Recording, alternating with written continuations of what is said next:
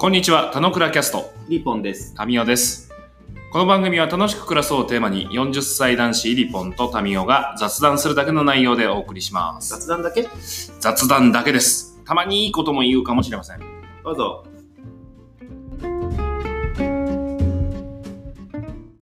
はい、おはようございます。おはようございます。おはようございます。今日は、あれですね、ゲスト会で、えー、大輔をゲストに迎えてという会で、えー、オンラインで、ウィリーと俺と大輔を迎えて3人で今日はお送りしたいなと思います。よ大輔さん、よろしくお願いしおます。願いしまはい、よろしくお願いします。はじめましての皆さん、はじめまして。す。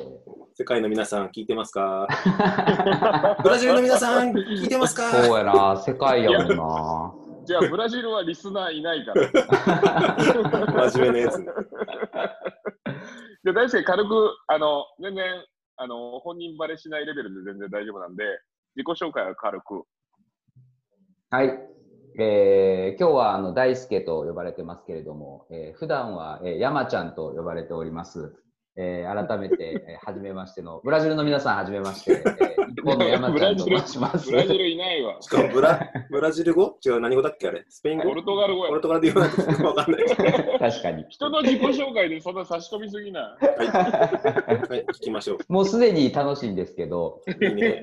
僕は普段ですね、あの、飲食うをやっている会社の経営チームにおりまして、えー一方で、えっ、と、まあ、人材紹介の会社もやってて、まあ、そっちの方では、えまさにこの田野倉じゃないんですけど、あの、楽しく生きる、楽しく働くっていうことを広めていく活動をしていますということと、あとは、えっ、と、夢を語るキャンプっていうのをずっとやってましてですね、あの、まあ、大人同士が集まってえー夢を語っていこうっていうのと、あとはキャンプが好きなので、外で遊ぼうっていうのを一緒にやってるという、そんな、えー、39歳であります。よろしくお願いします。39 39イ歳。ヤーだ。お、サンキュー。39? 本当？今年。あ、そうか。はいそうか。なるほど。あれなんだ、大輔の自己紹介で言うと、今の仕事と、そこにキャンプが入ってくる感じなんだ。うんそうですね。大キース体キャントするとプ言うようにしてますね。えー、今年のビッグキャンプは開催するの？まだ検討中。うんまあ、そうですね、ま。毎日なんか、あれですけどね。あの、ベランダで我が家は、あのキャンプが繰り広げられてますけどね。子供たちが。あ、でも、あの、ウィリーさんとも、はい。今年はキャンプに一緒に行くことができリーまさんって慣れない ね。ちょちょっとね、故障が変わっちゃったから、あれ、うんたどたどしくなる。あ、まだこうで、田野倉界隈では、ウィリーは広がってないの？あのね、自己紹介の時にね、あの、イリポンとタミオがって言ってて、俺それどこで変えようかなみたいな感ああ、そっ確かか、そういうことね。じ。うん。に。確かに。まあまあ、いいっすよ。あの、どうぞ、どうぞっていう感じはすごい好きだからうん変えない方がいいなと思ってるんだけど、あれ好き好き、俺も好き。いやいやいやあれいいよね。うん。まあまあ、で、で大でで輔の話。ですよ、大大輔の話。輔さん。はいはい。ゲスト会、ゲストを迎えるときは、ゲストに、あの、田之倉とは、楽しく暮らすとはっていう話を、もうざっくばらんに、うん。まあ、ざっくばらんというか、まあ、フリーハンドで、まあ、話してもらってて、みたいな感じなんだけど、うん大輔にとっての楽しく暮らすとは、もしくは楽しく暮らすために、なんかこういうことやってるよとか、もしくはこういうことやっていこうと思ってるよみたいな話をなんか聞けるといいな、みたいうんな。まあ、それは俺とウィリー的にも聞きたいし、あの、ブラジルの皆さんも多分聞きたいはずだから。ちょっと。時差がすごい。ブラジルの。皆さんさんね、ブラジルの皆さんね、全然楽しいと思うよ。全然楽しい。でもあれでしょ、ブラジルは結構コロナのことを甘く見ててさ、うんなんか、大統領がなんか、叩かれてるみたいな話だったみたいだね。だから結構浮かれてないでしょ。うん。ちょっとブラジルそれで浮かネタやめよれてたら結構やばいでしょ。しかちょっとブラも濃密な人たちでしょ。う。ブラジルネタやめよう。ちょっと進まないわ。どうすか、大輔さん。そうですね。なんか、昨日そのテーマ今日話すって言われていろいろ考えてたんですけど、うん。真面目か。真面目ですよ。あのね、うん。あの、すごいなんか根っこの根っこの話をすると、おう。おあの、そもそも毎日、あ、でもキャンプにも多分つながると思うんですけど、うんうんやっぱり外に出て遊ぶっていうのが、うんうん。結構僕にとっては田の倉なんじゃないかなっていうふうにおおなるほど。思っててですね。お初めて聞いた。これそう初めて言ったんですけど、うん。これ何かっていうと、僕あの、小学校3年生ぐらいまで、あれだったんですよ。あの小児喘息持ちで。ああそう。なんだうんだから、こう、ちょっと走ったりとか、うんうん。あの、すると、すぐ、こう、ぜいぜいなって、うんうん。息切れしちゃって、こう、友達についていけなかったりとか、うーん。運動会にこう、フルで出れなかったりとか、1年生の時はもう、あの、休んじゃったんですけど、運動会を。おえー。ー、だからなん、で、なんかこう、他のね、クラスの友達とかと、なんか自分は違うな、みたいなことだったりとか、うん。そういうなんかこう、コンプレックス的なものっていうのも、まあ、ちっちゃい頃持ってて、なんで自分はこうなんだろうみたいなの思ってたんですけど、あの、小学校6年生の時に、うん。あのう、んサッカーを、あの、地元のサッカー少年団に入団するんですけど、うんうんうんその時の、あの、監督が超鬼コーチで、僕、全速持ちなんですけど、死ぬほど走らされるんですよ。おー。で、あの。めっちゃ強いチームで、その、確か西日本の選抜とかに入ってる6年生のね。人もいたりとか、京都の選抜チームとかにいたりとか、そもそもチームは京都のベスト4とかになってるんですけど、うん。あ僕地元京都なんですけどね。うん。で、でも、その、どんな選抜に選ばれてるやつも、全速持ちの入ったばっかの僕でも、うん。うんえっと練習1回休むと、うんう。ん。えっと、1日試合出れないんですおー。よ。すげえフラット。いいね。昔ながらだね。そう。だから、どんなに喘息出ても熱が出ても絶対休まないっていうのをなんかやってたら、うん。多分その心肺機能の成長とともに強くなった心肺機能と、うん。うそん。の激烈なハードワークがはいはい。うん一気にこう、なんていうの、成長ホルモンの中で僕の体を浄化して治ったんですよ。おー。えー、すごい。あの、マラソン大会ってあったじゃないですか、小学校の頃。あったんです持けど、久走ね。持久走。大体学年80人ぐらいいて、うんうん。僕あの5年生の時、あの、65番ぐらいだったんですけど、うんうん。あよく覚えてるね。まあ、60番、5番前後だったんですけど、うんうん60は覚えてる。覚えてる五番かどうかそそこはもそこは持ったんだ。65番前後ぐらい。明確に覚えてるのは、6年生の時に7番になったんですよ。おえー、すー。ごい。すごいね。そっから信じられないぐらいの伸び率だ。あ、俺大丈夫？みたいな、外出て。うんうん。なんかそっからですかね、なんかこう、外出て遊んだりとか、自分はなんかできるみたいなことを思うのは楽しいなって思えるようになって、まあ外で。えー、え、でも今、外で遊べないじゃん。そしたらちょっとあれなの？そう、だからベランダで飯食ってるんですよ。ああ、なるほど。まあ、じゃあ、外で遊ぶっていうのはあれなんだ。もう物理的にアウトドアっていう意味なんだ。だから、外出て、なんかインドア施設に行くとかではなくて、野外で遊ぶっていうことが、なんか楽しさ要素だってことあーそう言われてみるとそうかも。ででもなんかいわゆるそういうキャンプとか山登りとかっていう別にアウトドアっていう意味じゃなくて、うん。うんうんうん。どっちかというとまあ屋外に近いかな。屋外。ああ、なるほど、なるほど。うんお日様の下でとか、そうそうそそういうのが好きだってことなんだ。え。俺逆に聞いて今思ったのはさ、なんか成長とかの概念だと思ったの。うんうん元の大輔のイメージとか、う。今の言葉も、つまりなんか克服したっていう物語なわけじゃないですか。うんうんうんまあ、それがたまたま運動とか外っていうワードが出てるけど、うん。ベースがそんなになんか外っていうのがキーなのかな、ちょっと分かんなかったな。あーまあそうああ、なるほどね。うんなるほどまあ、なんか、その、なんていうの、楽しさっていうものについて、うん。なんか思い浮かべるもの、ああ、印象としてね。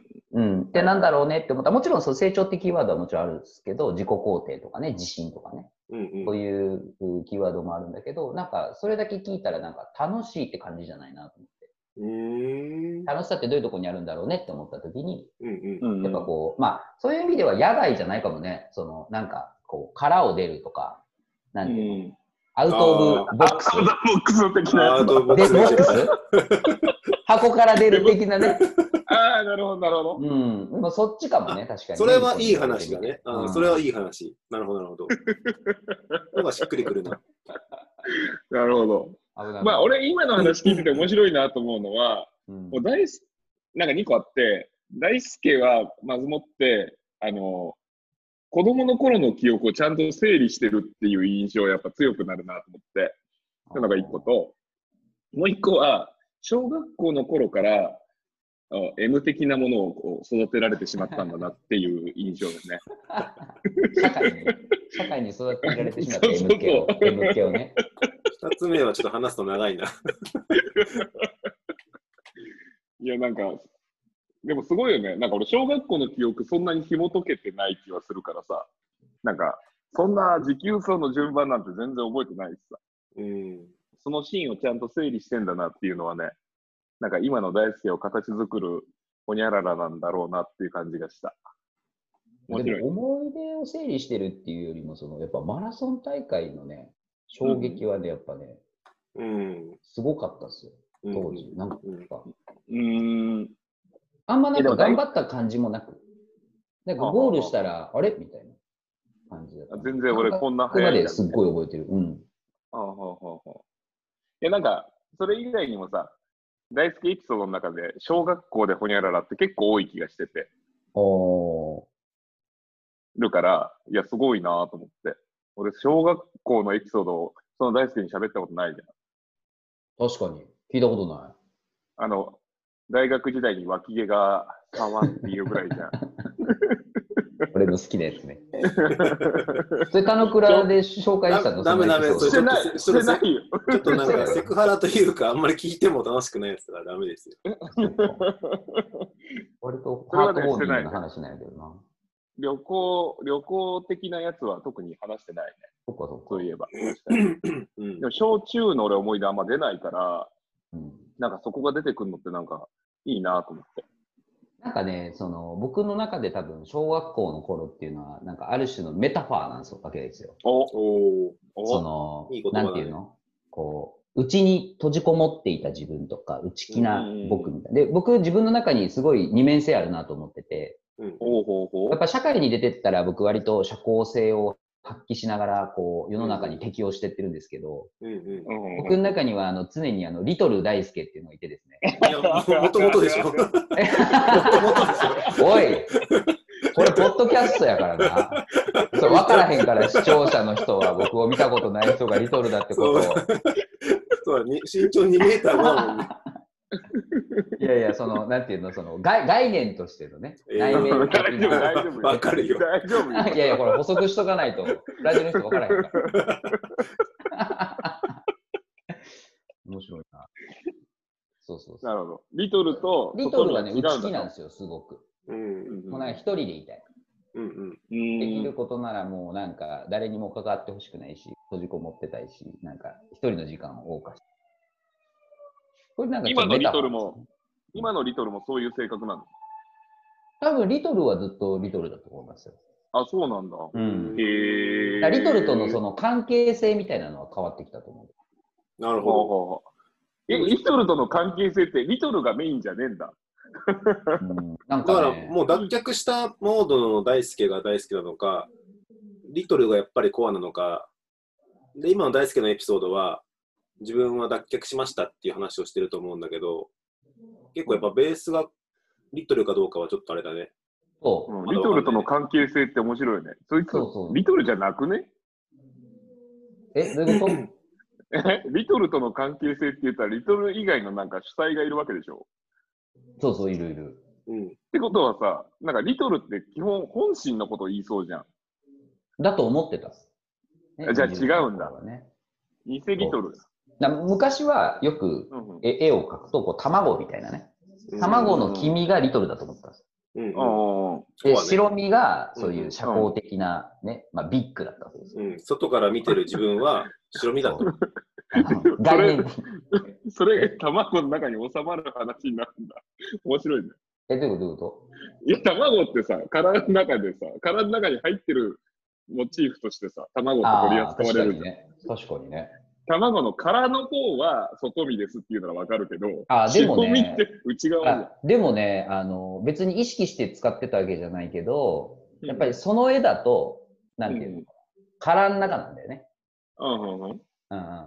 その黄身があって白身があってっていうね。小さい内気な自分と、その外側を、なんていうか、まあ、あたかもその、バレないように、コーティングしてんだとしている。なるほど、なるほど。的な社会に適応しなきゃいけないからやってると思ってやってる白身。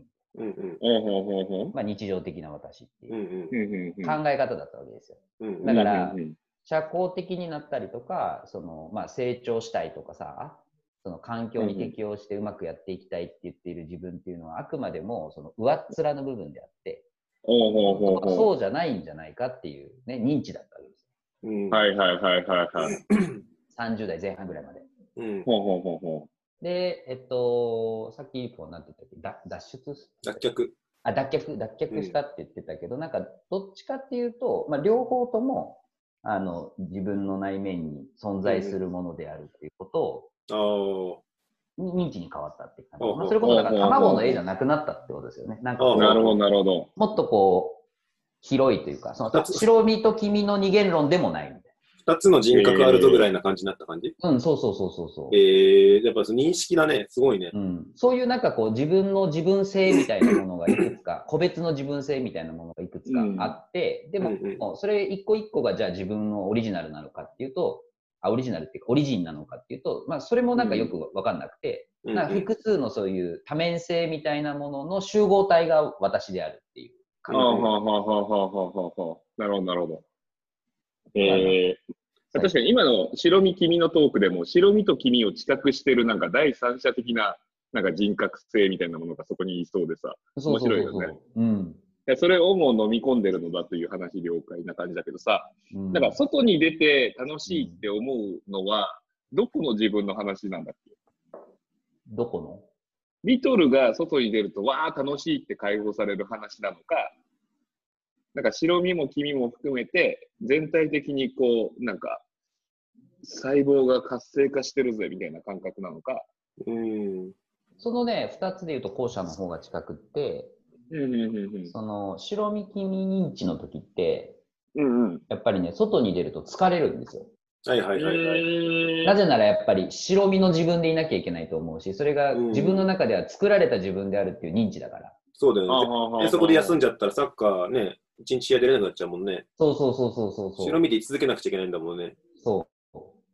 ゃなるほだけど、その、なんていうかな、さその認知がこうだんだん変化していくと、外に出ていけば出ていくほど、なんか月並みな言い方ですけど、こう新しい自分に出会えるわけですよね。かうん付き合う人が変わったりとか、行く場所が変わったりすると、あ、うんうんん。これってこんなとこあんだなとか。だから、え後者の方かな。ー、えー、なるほど。大丈夫？いいねこのなんか、すごい。いやいや、わかるわかる。わかるけど、よくわかんない話みんなに伝わるかわかんない。うん。え、伝わるでしょ伝わるかな？俺らはう。伝わるでしょう。すげえ素敵な話じゃない？なんかね、そんなコロナじゃない、最近。で、最近まあコロナじゃない。最近コロナな毎日じゃないですか。最近コロナだね。でね、あの、視聴者の皆さんも、その、それぞれの生活を送ってると思うんですけどね。すごいリスナーを意識してる感じがいいよね。いや、あの、自分の話で言うとさ、その、まあ、この直近1ヶ月ぐらいはやっぱり、その、経営業務っていうのがすごい、こう、やることがたくさんあって、こうし仕事に対して集中している自分っていうのをずっとやっていくと、だんだんだんだんこう自分の中に占める仕事である人格の私っていうののウェイトがどんどん高くなっていくわけですよね、24時間の中で。うんはいはいはいはいはそうするとなんかね、やっぱりそのつまんなくなってくるんですよね。い。その仕事に対する自分はさ、さっきの君白身なのか、混ざった自分なのか、まあ、もしかしたら空なのか、どういう接し方なんだろうね。うんとちょっとビジュアルでうまく書けないんですけど、こう なんていうの、こうニュニューロンじゃないけど、こう細胞的なつながりの、こう有機的なね、細胞的なつながりの中の1個の部分が光ってるイメージで、うんうん。そのビジネスマインドみたいなリーダーシップとかさ、うんうん。そういうものがこうギャーってこう、はその部分がギュッて強くなってうんうん。自分を作り出してるんだけど、うんうん。最初はその全体、自分の中の例えば優しさとか怠惰な私とか、うんまあ、まあ遊びたい私とかっていうの中の、もう見えてる中でキュッて光って、その仕事の私が光ってこう発揮されてるど、ほど。それがずーっと続くと、うんうん。うんなんかそこ、そこだけな気がしちゃうっていうか、うんうん。そうあるべきだにどんどんなってくるみたいな。これはまあ僕のケースですけど、まあ、例えばリモートワークでずっとね、家庭の中にいて、そのずっとこうパソコンの前でいてるっていう、もしね、付き合う人もそんなに変わってなければ、なんかどんどんそのそそんな私が私なんじゃないかってこう思ってしまうと思うんですけど、うん。でいろんな人と出会っていくと、ああ、そういえばキャンプ行ってる自分もいたなとか、ああの時バンドもやってたなとか、うんあ俺ってそもそも人と会うのが好きだったんだとか、あ会社の中だけじゃなくてもよかったんだなとかっていうふうにこう、つながっていけるのがすごい楽しいなっていう。なるほどえー俺単純にこの話自体すげえ面白いと思うけどさ、そういうなんか自分の知覚の仕方ってすごい新鮮よね。なんかさ、アニメとか漫画におけるさ、脳内会議とかでさ、自分の人格がさ、こう、なんかずらーって並んでてさ、はいはい、議論してるんですね。今ちょっと、まあ、会社の自分ばっか出過ぎだろうって会議してるイメージじああ、そうそうそうそうそゃん。なんう。かそれね、面白いよね。すごいね、あの、ビジュアル的に近いと思うん。ああ、なるほど。う。うん。あれ、あれじゃないの？あの、文人の時代だっけ？あの人の本。タミ知ってると思うけど、文人、あ知らん。知らない？何その賢そうな入り方。えーなんかね、あ要は、うんと、個人じゃなくて今文人になってるみたいな、あれ、平野さんのあ本ー、はいはいはいはいはい、はい。文人、はいはいはい分ける、分ける人。えー、マチネだよ、マチネ。マチネの終わりにだよ。いや、それわかんねえだろ。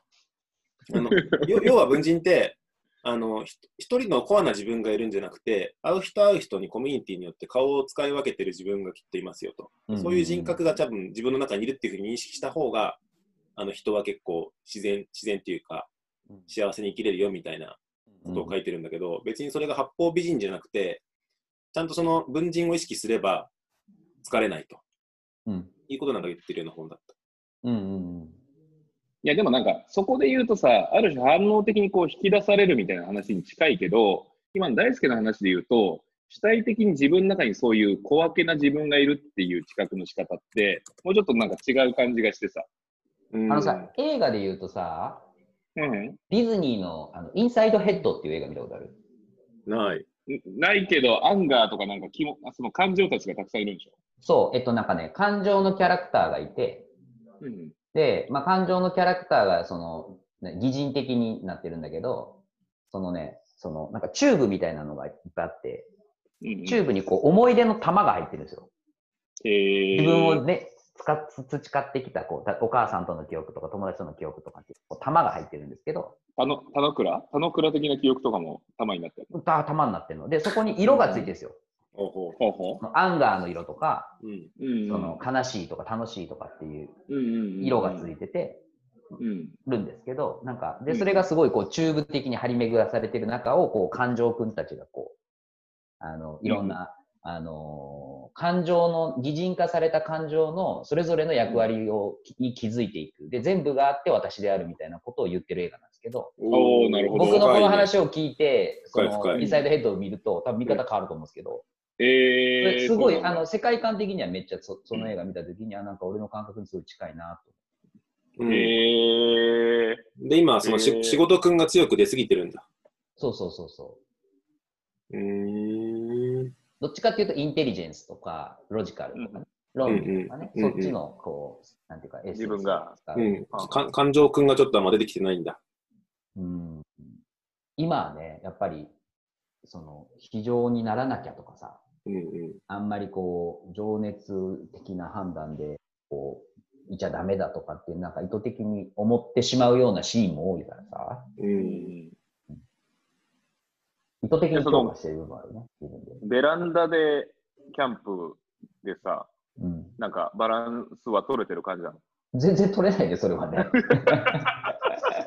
それは取れないっすよ。あくまでもなんかね、対処療法的な感じやけど。うんあ。ははちょっと戻そうぐらいな感じ。うんでもなかなかキャンプに、あ、そうか、まあ行けなくはないけど、あれだ。いけないでしょいけない。う。いけまあまあ、ないね。その物理的に無理じゃないけどさ、ういん。けないよね。まあ、いけないなぁ。いけないね。なるほど。じゃあちょっと楽しく暮らせてないじゃん。今、うん。まあそのキャンプっていう意味ではね。うんでも、なんか、その、その多面的な自分に気づくっていう意味で言うとさ、うん。うんまあ今日もそうやけど、うん。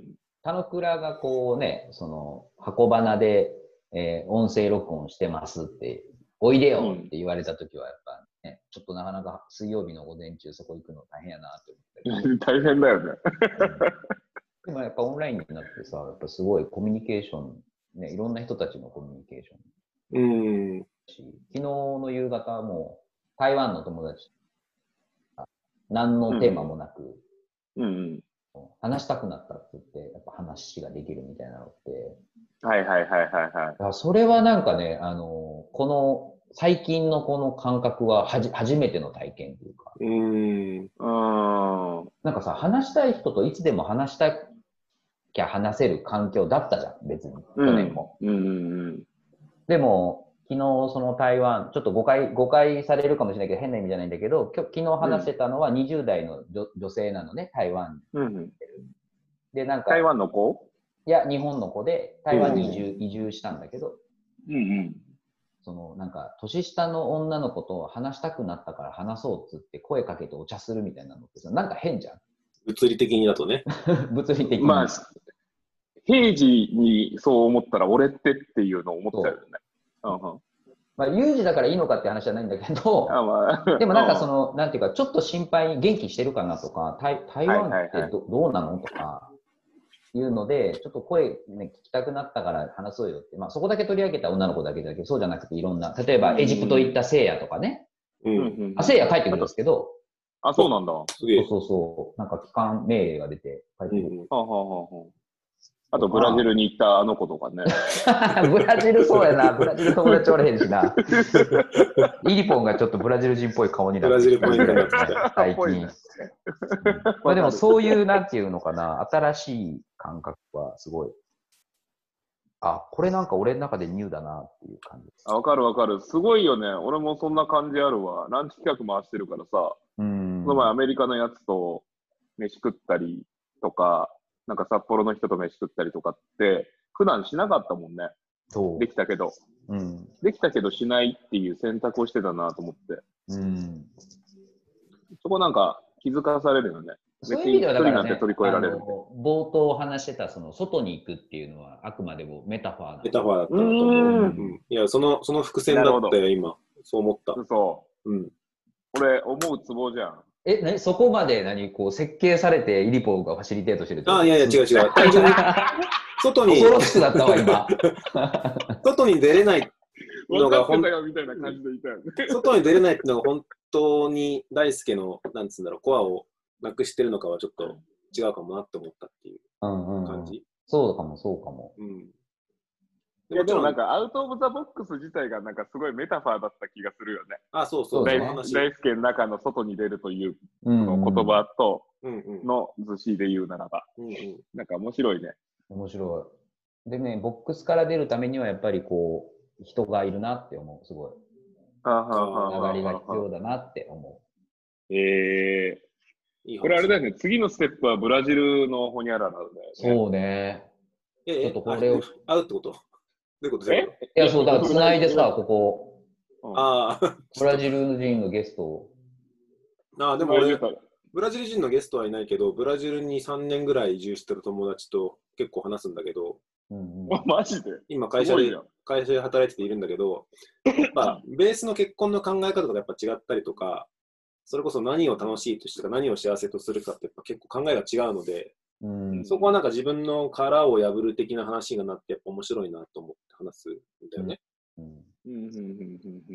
なんか思ったのは、そう、えさっき大好き言ってたすげえ真理だと思ってて、アウトボックスするとか、殻を破るってやっぱ一人でできないっていうのはなんかすげえそうだなと思ってて、そこをあれだよね、いついつになく、まっとうな話にちゃんと戻していくよね。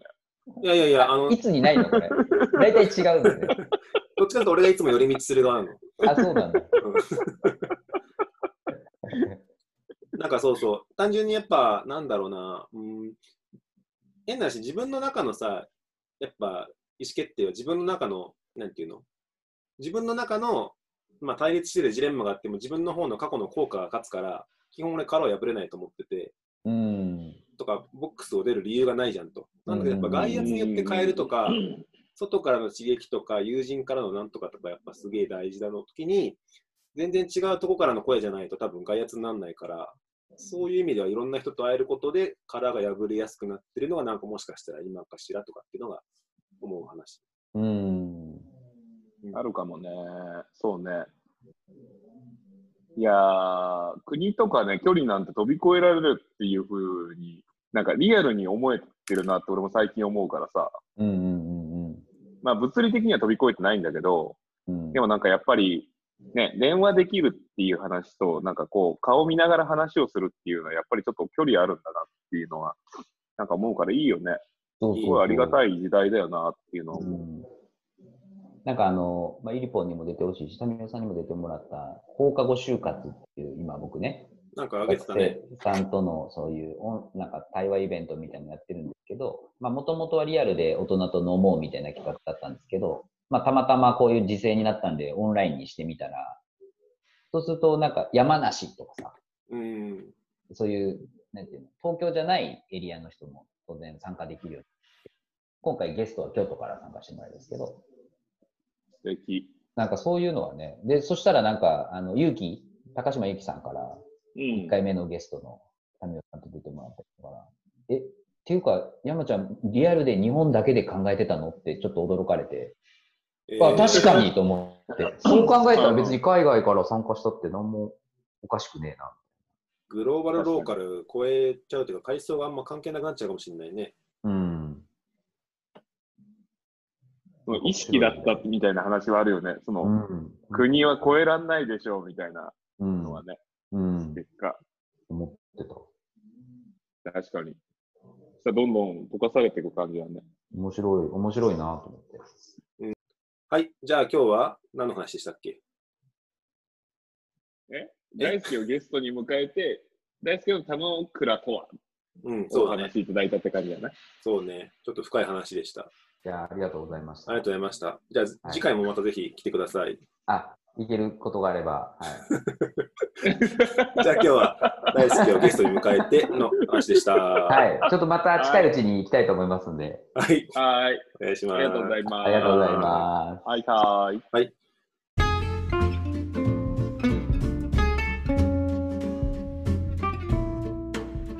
今日も楽しく暮らしましょう